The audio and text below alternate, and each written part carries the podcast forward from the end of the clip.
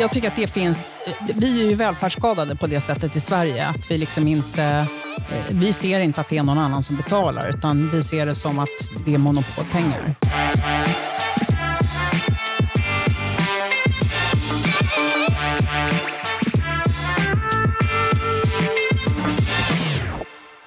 Du lyssnar på Ekonomerna med mig, John Norell och en som aldrig har fuskat i sitt liv, Jakob Lundberg.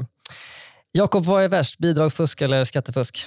Ja, det är väl inte helt lätt fråga. Eh, Men jag skulle ändå säga att bidragsfusk är, är värre. Okej. Alltså, det finns ändå en moralisk skillnad här mellan att roffa åt sig av andras pengar och att försöka behålla sina egna, även om det är i strid med lagen. Ja, ma- man tänker ju lite att det är olika personer som ägnar sig åt bidragsfusk och eh, åt skattefusk ändå. Att eh, det är mer bemedlade människor som eh, skattefuskar och att det är personer som, som det är synd om som eh, fuskar med bidrag eller fifflar. Mm, det är väl den gängse bilden i alla fall. Ja, men det är klart, det behöver inte nödvändigtvis vara så. Om man till exempel går på bidrag samtidigt som man eh, jobbar svart, då har, har man ju gjort sig skyldig till båda sakerna. Mm, mm. Det Och är då är det helt klart. ovanligt. Ja. För idag ska vi prata om fusk och fiffel i välfärdssystemet och gå lite djupare in på hur man lurar Försäkringskassan. Och då har vi en gäst, Hanne Kjöller. Varmt välkommen. Tack så mycket. Du är utbildad sjuksköterska, Mm. eh, men sedan 20 år tillbaka så är du skribent och har bland annat varit ledarskribent på Dagens Nyheter. Eh, Och eh, där du fortfarande medverkar som kolumnist. Vad tycker, du, vad tycker du är värst? Bidragsfusk eller skattefusk? Jag tycker att det är en jätteintressant fråga, men lagstiftaren tycker ju uppenbarligen att skattefusk är väldigt mycket värre. Ja.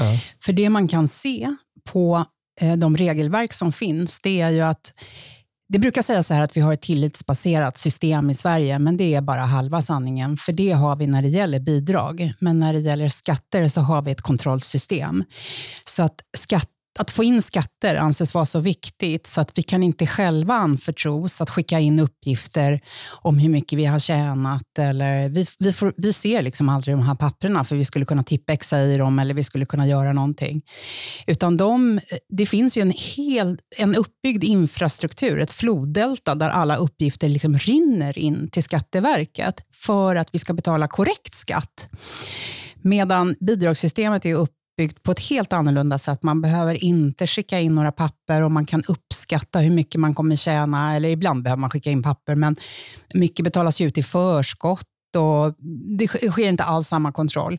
Och skulle jag vilja säga i den vevan också så är det ju så att sedan 50 år tillbaka har vi ett skattetillägg där den som har lämnat oriktiga uppgifter får som en slags p-bot. Eh, det har vi inte på bidragssystemet därför att man har sagt att det är synd och det kanske, det kanske inte var meningen. Och Det finns en rad sådana omständigheter som gör att bidragsbrott brott ses med mycket blidare ögon än skattebrott. Och Jag tror att grunden är det här som din andra fråga handlade om.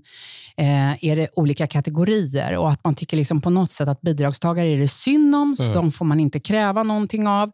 Och skattefuskare är hemska människor som bara vill roffa åt sig. Eh, För du har skrivit en bok, Handbok för fifflare, som eh, handlar om de systemen som vi kollektivt kan säga eh, utgör, eller i alla fall en, en del av det svenska välfärdssystemet, eller det sociala skyddsnätet som man brukar prata om mycket. Och Du börjar med ett inledande kapitel där du eh, drar lite om bakgrunden och sen så går du igenom ehm, eh, de olika myndigheterna och, och systemen. Ehm, eh, Försäkringskassan, CSN, Pensionsmyndigheten, kommunerna som betalar ut socialbidrag och sådär.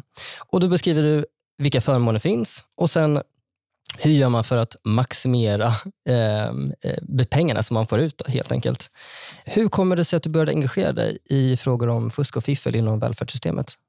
Ja, men jag finner det ju naturligtvis otroligt provocerande med fiffel och 2002 bestämde jag mig för att liksom resa ut och träffa berörda tjänstemän vid de här myndigheterna för att fråga dem, hur ser det ut? Därför mycket när man skrev om det då så var det ju så här, Åh, det är, om det förekommer är det pro, promillenivå, alla vill göra rätt för sig och det här är anekdoter och så vidare. Så jag bestämde mig för att åka ut och då valde jag Skåne. Och där besökte jag då en rad olika myndigheter och pratade med tjänstemän off the record och sen så skrev jag en artikelserie på fem delar tror jag var i DN.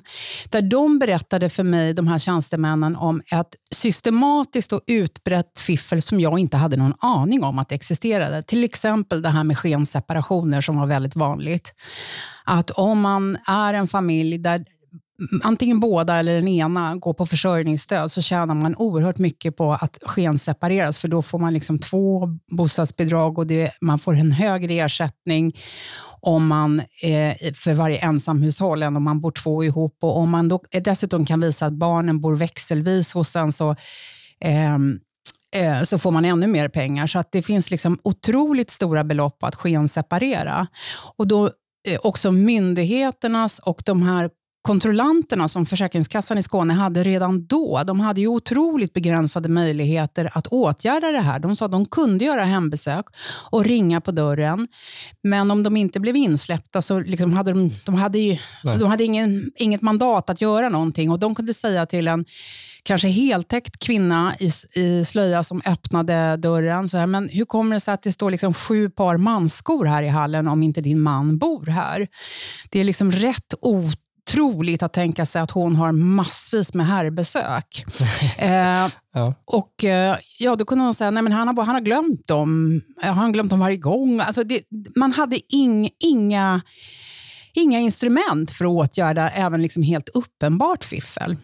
Och då när jag skrev det här så tänkte jag att det skulle ta hus i helvete, men det gjorde det fortfarande inte, därför att det här var en alldeles för känslig fråga. Utan det dröjde sen till 2005 tror jag och till Alf Svensson som reagerade på att sjuktalen hade fördubblats på fem år och sa att det kan inte vara så att människor har blivit dubbelt så sjuka på fem år. Det är helt omöjligt.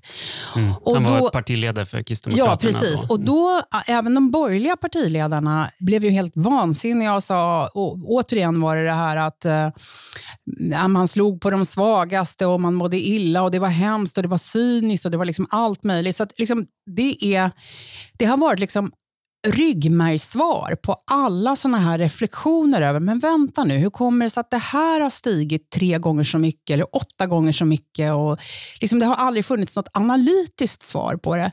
Men Nej. där började i alla fall regeringen tillsätta utredningar. Någonstans runt 2005 så jag, sker ett skifte. Och Sen dess har det bara rullat utredningar, i princip en varje år. Och När jag går igenom dem så ser jag att vart femte eller vart tionde år så kommer samma utredning en gång till. För man orkar inte göra politik av slutsatserna. Nej. Och Då bestämde jag mig för att nej, men nu går jag igenom det här och det var ju ett provokativt grepp att skriva en handbok med, jag har ju varje avsnitt så har jag så här gör du och så här risker, fördelar, nackdelar och så vidare med dem. För jag tänkte nu får fasiken hända någonting. Ja, det har ju kommit som du säger många utredningar eh, som ger mer eller mindre samma förslag. Mm. Varför har det hänt så pass lite ändå? Därför att jag tror att det är känsligt. Och En anledning till att det är känsligt, det är ju att vi alla nyttjar socialförsäkringarna någon gång i livet. Och att vi också vill när vi nyttjar dem, om vi nyttjar dem sällan och om vi nyttjar dem korrekt, så vill vi att det ska vara smidigt. Om man använder vab, eh, när man faktiskt inte går till jobbet, eh, så är det nog ganska skönt att kunna liksom, trycka in det på sms eller på, eh, på, på, en app och sen så få pengarna. Ja.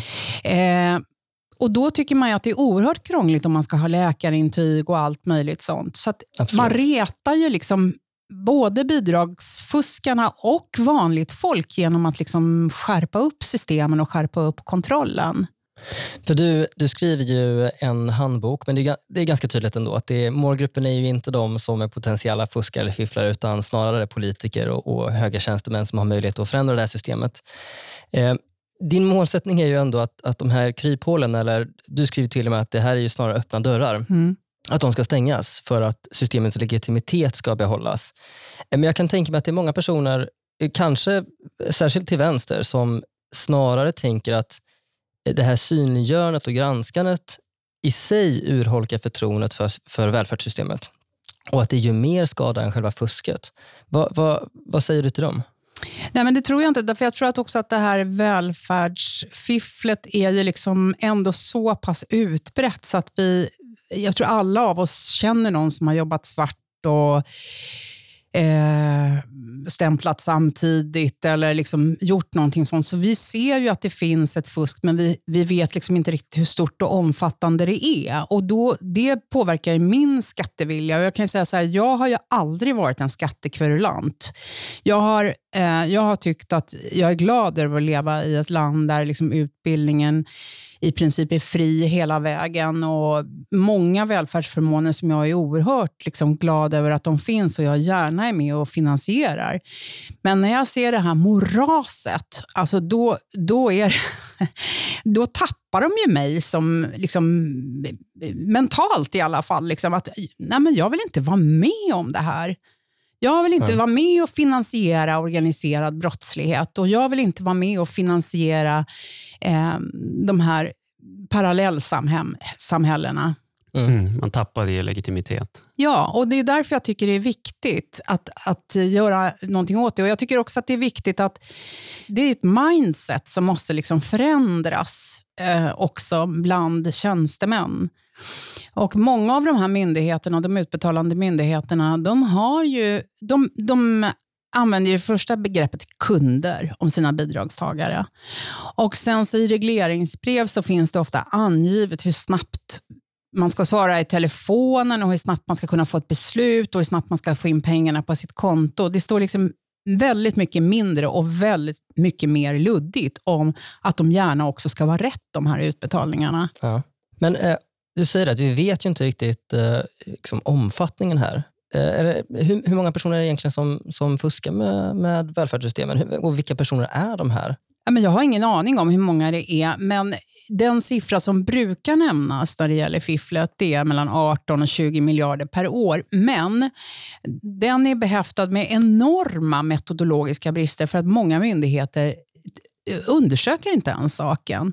Och sen som sagt så handlar det ju också om legitimitet. Och sen ett annat problem i det här det är ju att nu när politikerna har liksom börjat vakna lite och skriver om en vaga formuleringar om att man ska stävja fusk och så vidare, så är ju ett annat problem att alla de här myndigheterna är ju självständiga. Så Försäkringskassan berättar ju att, nu kommer jag inte ihåg siffran exakt, men jag tror att det är 10 procent av deras upptäckta fall som de lämnar vidare till polisen. Och av de 10 procenten så är det 2,5 procent som går vidare till liksom förundersökning och rättegång och sen blir det 1,5 procent som blir fällande dom. Så 7,5 procent blir, liksom, där läggs förundersökningen ner. Ja. Mm. Så att om, om man inte har någon avsättningsyta för den här informationen, då spelar det liksom ingen roll hur mycket man utreder. För det är klart, människor väger ju liksom för och nackdelar eh, när de funderar på om de ska försöka fuska. Och det är klart, då kan man ju, man kan ju försöka gå på den potentiella vinsten genom att eh, minska bidrag eller kräva ehm, ehm, eh, eh, aktivitetskrav för att eh, ja, det, det, ska inte vara möjligt att, att, jobba svart samtidigt som man får bidrag. Eller så kan man ju liksom försöka gå på den potentiella risken då att, att bli upptäckt. Eh, till exempel genom att öka kontroller, ehm, men eh, för att det, det är som du säger, att, att det, om, det då inte är, om det då bara leder till att man behöver betala de pengar man redan har fått, att det inte finns något straff. Om det bara är 1,5 procent av det som upptäcks som sen leder till eh, åtal, eller är det till dom? Till fällande dom tror jag. Fällande. jag har inte siffran exakt. Jag tror att det var 1,5 procent ja. Mm. av, av Försäkringskassans eh, ja. fusk, upptäckta fuskfall. Mm. Eller misstänkta särskilt... fuskfall får man väl kanske säga. För att de 90 procent som aldrig lämnas vidare till polisen, där kan man ju liksom inte heller säga där blir det ju ingen polisutredning som säger att du har fuskat. Så att det, man ska kanske säga misstänkta fuskfall. Så att kostnaden av att fuska är ju väldigt låg? Mm, risken är extremt liten. Och Sen har det ju funnits en straffrabatt på bidragsfusk i förhållande till skattefusk fram till ganska nyligen. Där straffsatserna var lägre när man tog av det allmänna än om man tog av sin granne. Mm. Eller om man tog av, av sin granne eller av sig själv. Just frågan om hur mycket det är värt att eh, lägga på, hur mycket resurser är det värt att lägga på kontroller för att spara in på eller minska fusket. Eh, så, ja, men om vi har fusk på 35 miljoner, eh, hur, mycket, hur många miljoner skulle vi vara villiga? Det intuitiva svaret kanske skulle vara att vi borde vara villiga att lägga lika mycket på eh, på kontrollverksamheten. Men det är klart att då, då blandar man ihop stat och, och samhälle lite grann. Eller om man tänker liksom ur ett samhällsperspektiv. För det är klart att pengar som betalas ut felaktigt eh, är ju såklart en kostnad för staten, men det är inte ett kostnad för samhället. Det är ju mer bara en transferering. Det är, man, man tar pengar från en grupp och ger till en annan. Eh, det som är själva eh, kostnaderna för, för samhället av, av det här fusket är ju snarare att eh, som vi säger, de här moraliska frågorna, eh, det sociala tilliten minskar, transaktionskostnader ökar. Eh, också att människor ägnar massor med tid och energi åt att eh, försöka fuska eh, och försöka undvika staten och även, även eh, administrativa kostnader för, från statens sida. Mm. Vi ska gå in på Försäkringskassan. om vi börjar med, så här, vad är Försäkringskassan och vad är den till för och vad finns det för förmåner där? Ja, det finns ett 50-tal förmåner och bara liksom bostadsbidrag, vi säger bostadsbidrag lite allmänt. Jag tror att det finns fyra eller fem underkategorier av bostadsbidrag, så att jag kan inte rabbla upp alla i huvudet. Men det de flesta kanske tänker på det är sjukpenning, sjuk och aktivitetsersättning, eh, alltså tillfällig, alltså förtidspension ja, som det hette ja, mm. eh, tillfällig vård, eh, vård av sjukt barn. Om vi börjar kanske med vård av sjukt barn, eller vabba. Liksom. Mm. Hur, hur kan man utnyttja detta? Ja, då ska man ha klart för sig att det som liksom kallas för ett överutnyttjande eller fusk eller fiffel, det är inte att ringa till förskolan och säga att min son är krasslig idag för att man har lust att baka pepparkakshus och julfixa och kolla, ha lite mys, mysigt framför tvn och kolla någon film eller något sånt där. Det är inte Utan, fusk? Nej. nej, det är inte fusk. Och det kommer man aldrig komma åt. Det här med glidningen i Eh, utan fusk är när man samtidigt har en inkomst, samtidigt som man får pengar från Försäkringskassan för att vara hemma med sitt barn. Eh, och där har ju då Försäkringskassan, i och med att det är en sån stor försäkring, inte sett till belopp, utan till hur många utbetalningar som görs. Där har de ju effektiviserat det då, eh, så att man med ett lätt knapptryck eh, vabulution, tror jag de kallar det, i någon re reklamkampanj. Så ska man liksom bara kunna trycka in det där och så få in pengar.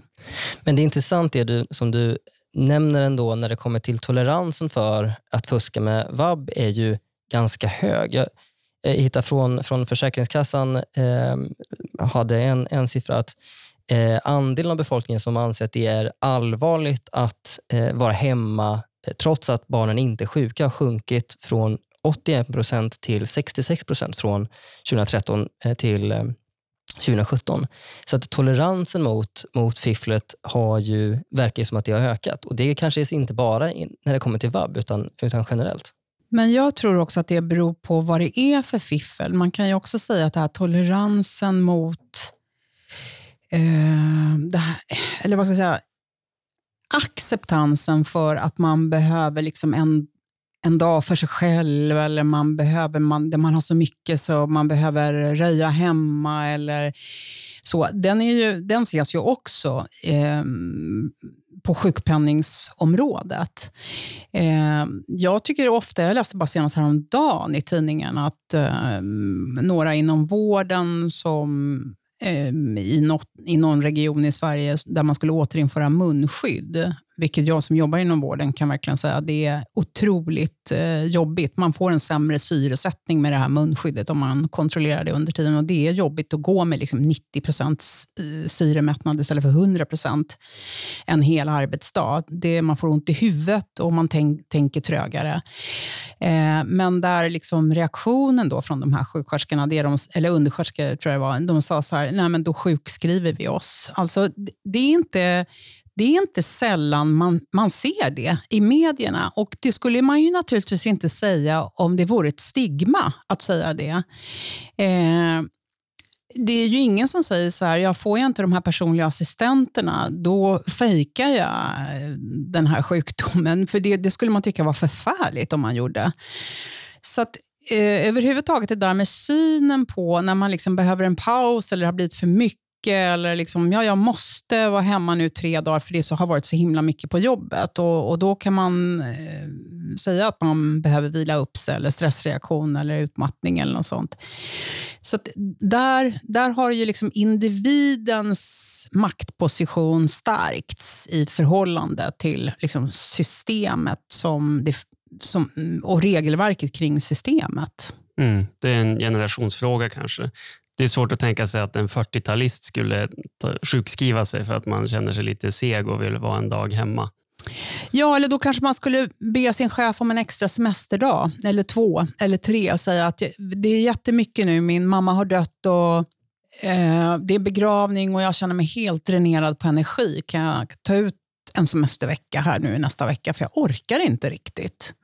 Mm. Möjligtvis. Men eh, vi millennials hade då kanske istället sjukskrivit oss. Ja. Om vi går in då på sjukskrivningar. Eh, där finns det ju en, en rad olika eh, ersättningar. Hur, hur går fusket till inom, inom det området när det kommer till sjukpenning och sjukersättning och sådär? Sjuk och aktivitetsersättning är ju det som tidigare hette förtidspension och eh, aktivitetsersättning är det som går till yngre människor och Eh, sjukersättning det är ofta som går till äldre. Då. Eh, när det gäller sjukpenningen så har det ju blivit så att eh, med den diagnosflora som vi har i Sverige, som också skiljer sig från andra länder, så eh, behövs det inga eh, objektiva fynd för att sjukskriva någon, utan det är ju, läkaren sjukskriver ju i hög grad på vad patienten uppger. Så att, går du till en distriktsläkare eller allmänläkare och säger att du känner dig helt dränerad på ork, du har inte lust till någon, med någonting och du har tappat aptiten eller du äter hela tiden eller och du kan inte sova på nätterna, så är det ganska stor chans att du kommer bli sjukskriven. Och skulle du inte bli det, om det är någon oerhört nitisk doktor som inte gör som du säger eh, och betjänar dig, så, eh, så kan du ju gå till en annan. Så att eh, Eh, det, jag skulle säga att det är oerhört lätt att bli sjukskriven. Och det visar ju de här siffrorna också över hur sjukskrivningen ser ut i Sverige. Om man, om man jämför sjukskrivningsmönster i Sverige och Tyskland så ser man ju att eh, i Tyskland ligger det som en liksom ganska rak linje som kanske stiger lite grann någon gång och så sjunker lite grann någon gång. Men det, det, är, en, det är en linje ungefär. I Sverige så ser ju sjukskrivningstalen ut som en punkfrisyr. Alltså det går ju upp och ner och upp och ner och upp och ner och det kan ju liksom fördubblas på eh, femårsperioder som ju liksom rimligtvis inte har något stöd för befolkningen. Liksom epidemiologiskt stöd. Alltså vi blir inte dubbelt så sjuka ett år som ett annat. Mm. Och Majoriteten av sjukskrivningarna nu för tiden är väl psykiatriska symptom av olika slag. Ja, eller och psykiska sjukdomar. Smärtsymptom och sånt där. Ja, psykisk sjukdom, alltså utmattning utmattning, stressreaktion står ju för mer än hälften av alla sjukfall i Sverige. Ja, just det. Så att, och de är ju väldigt svåra. Det finns ju inget blodprov att ta och visa om du är utmattad eller inte. Utan det är ju liksom vad du uppger. Mm. Och sen, så, sen skulle jag också vilja säga att jag tror att de flesta som blir sjukskrivna under de här diagnosen har ett stort lidande. Och jag, jag betvivlar inte liksom att de eh, känner sig risiga. Eh, men jag betvivlar däremot att eh, lösningen är att gå in i en lång sjukskrivning. Och tidigare i alla fall så pratade man om att sannolikheten att komma tillbaka efter en sjukskrivning den var mindre än hälften efter tre månader för att det sker en tillvänjning av sjukskrivning. Okej, okay. och om vi går vidare till bostadsbidrag. Eh, vilka, är det som, vilka är det som kan få det och hur, hur går fusket när det kommer till bostadsbidrag till? Ja, om man ska prata om bostadsbidrag så ska man egentligen börja prata om folkbokföringen och eh, den felaktiga folkbokföringen. Det, och om vi ska prata om acceptans så kan man säga att det är ju någonting som verkligen haft full acceptans, att man skriver sig lite där man vill. Och den lagstiftningen att, som gjorde det förbjudet att var vara folkbokförd på fel adress, den tog ju den borgerliga regeringen bort. Bostadsbidrag kan man ju då fuska med genom att skriva sig på en adress där man inte bor. Sen kan man ju också fuska när man uppger hur mycket pengar man eh, förväntar sig att man kommer att tjäna. Och eh, Sen kan man ju använda... Och då ska man underdriva? Eller? Ja, just det. Mm. Vissa system ska man ju överdriva sina inkomster i, andra ska man underdriva. Men, och Sen kan man ju också använda det som ett sms-lån eh, räntefritt genom att om man till exempel ska ut och resa ett halvår i eh, världen och, men sen tänker jag att man kommer tillbaka i augusti och då kommer man börja jobba. Då säger man att man kommer ha noll inkomst och så får man bostadsbidrag. Och sen så när man kommer tillbaka så säger man oj, jag har visst fått ett jobb och jag har fått en inkomst. Så att, och Då blir man betal, återbetalningsskyldig, men då kan man liksom dela upp det där så att man får, liksom, man får pengarna i förskott. Ja. Ja det, eh, överhuvudtaget så finns det ju mycket med folkbokföringen, så finns det ju liksom väldigt många fördelar oavsett hur mycket pengar du tjänar. Eh, om man gifter sig med en megamiljardär från Hollywood och eh, lever lyxfru där så kan du fortfarande få bostadsbidrag, eller du kan få barnbidrag för dina barn, du har rätt till svensk sjukvård. Det är en rad saker som liksom följer av att inte skriva ut sig från Sverige. Om vi går in på assistansersättningar, bedrägeri, bedrägerier med assistansersättningar, hur, hur går det till? Ja, det är tre typer kan man väl säga. Det är dels eh, att man inte ger den assistans som personen har blivit tilldelad eller att man överdriver symptomen eller behovet av assistans eller att man helt enkelt fejkar behovet av assistans. Och så ser man till att anställa då bekanta eller släktingar i någon sorts assistansbolag. Ja, och det är ju ännu värre än så, därför att det är, har ju visat sig i den här senaste gemensamma myndighetsbilden som de lämnade, att det, det är en omfattande verksamhet där man skenanställer människor ja, från andra länder och ger dem då en anställning. och De kanske inte ens behöver komma till Sverige. och Sen så sjukskriver sig de och sen så säljer man det här arbetstillståndet vidare till någon annan och så vill man gärna sälja det till någon som själv har ett funktionshindrat barn, för då kan man söka mm. pengar för det barnet också. Eh, så det, det där är ett träsk som man blir gråtfärdig av att titta på. Omfattande organiserad brottslighet. Verkligen. Det är ju de som håller på med de här uppläggen. Ehm, och där kan man ju säga att där finns ju helt klart en överrepresentation av människor som har invandrat till Sverige. Jag vet inte hur det är med de andra försäkringarna, men jag tror att vab är en ganska eh, in, in kulturellt svenskt fenomen, fusket med vab. Mm. Men det här är ju liksom en eh, invandrar, invandringsrelaterad brottslighet, vilket ju dels har att göra med att den organiserade brottsligheten i Sverige till stor del liksom är driven av människor som har invandrat till Sverige.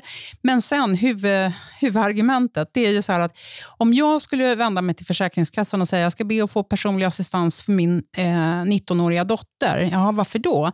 Nej, hon har en förlossningsskada. Nej, men vänta nu, kan du bifoga liksom en sjukjournal på det eller kan du mm, visa det? Eller, hon, eller även om jag ska säga hon var med om en trafikolycka igår.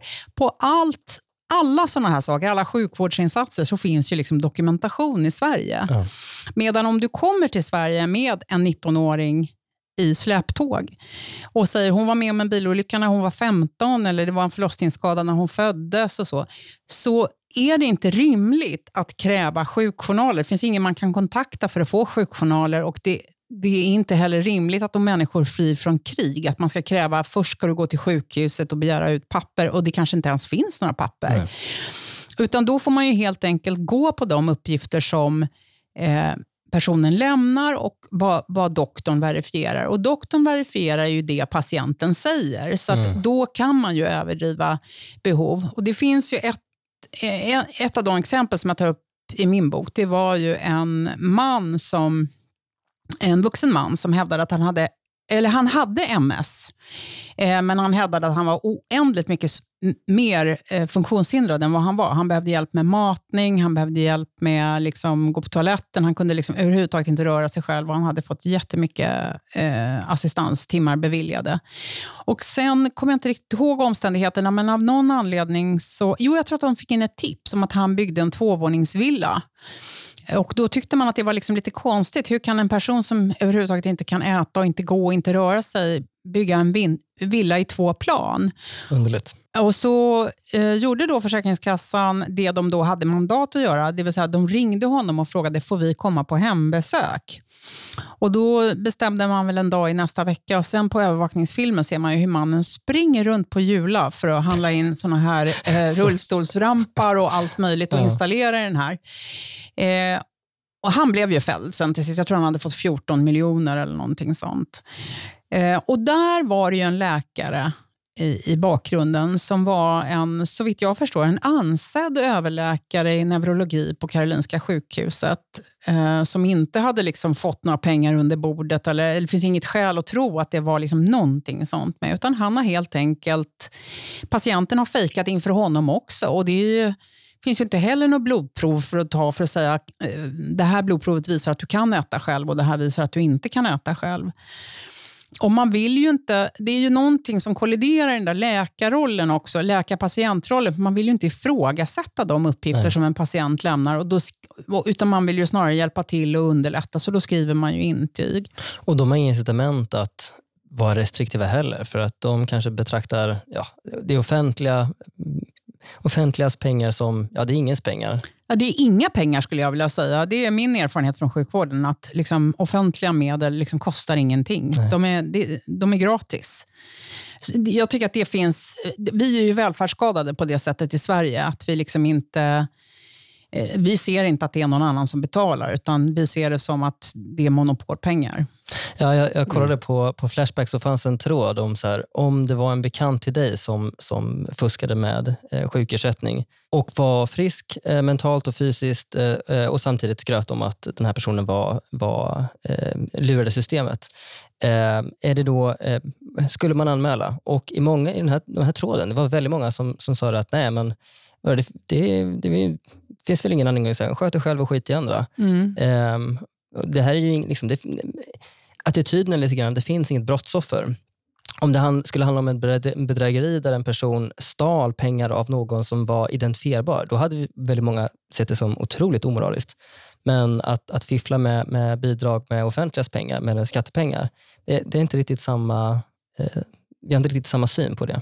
Nej. Mm. Ja, för den som vill veta mer om fusk och fiffel i välfärdssystemen så läs Handbok för fifflare som Hanne gav ut eh, 2021 från Fri Tankeförlag. Och då har jag även gett ut en rad andra böcker, bland annat Blockpolitikens död från 2019 från Timbro förlag. Och du har också en ny bok på gång. Ja, jag kommer ut med en ny bok som troligtvis kommer heta Dagbok från akuten, som handlar om sjukvården i Sverige, som där många då säger så att vi måste stoppa nedmonteringarna och det krävs mer resurser. Och där jag visar på snarare det här omfattande slöseriet, att liksom eh, överutredandet, överanvändandet av olika tekniker och hur pengar rinner iväg till ingen nytta och hur människor bara medikaliseras eller lider. Det ser väldigt mycket fram emot. Och när kommer den ut? Ja, vi hoppas augusti, september, möjligen oktober någon gång. Stort tack Hanna för att du ville komma hit idag. Tack. Du har lyssnat på Ekonomerna med mig, John Norell och Jakob Lundberg. Ekonomerna är en podd från tankesmedjan Timbro och kommer ut varje torsdag. Prenumerera på oss i en podcastapp och tipsa om den här podden för dina vänner och bekanta. Följ oss även på sociala medier. Vi heter Ekonomerna podd på Twitter och Instagram. Tack för att du har lyssnat.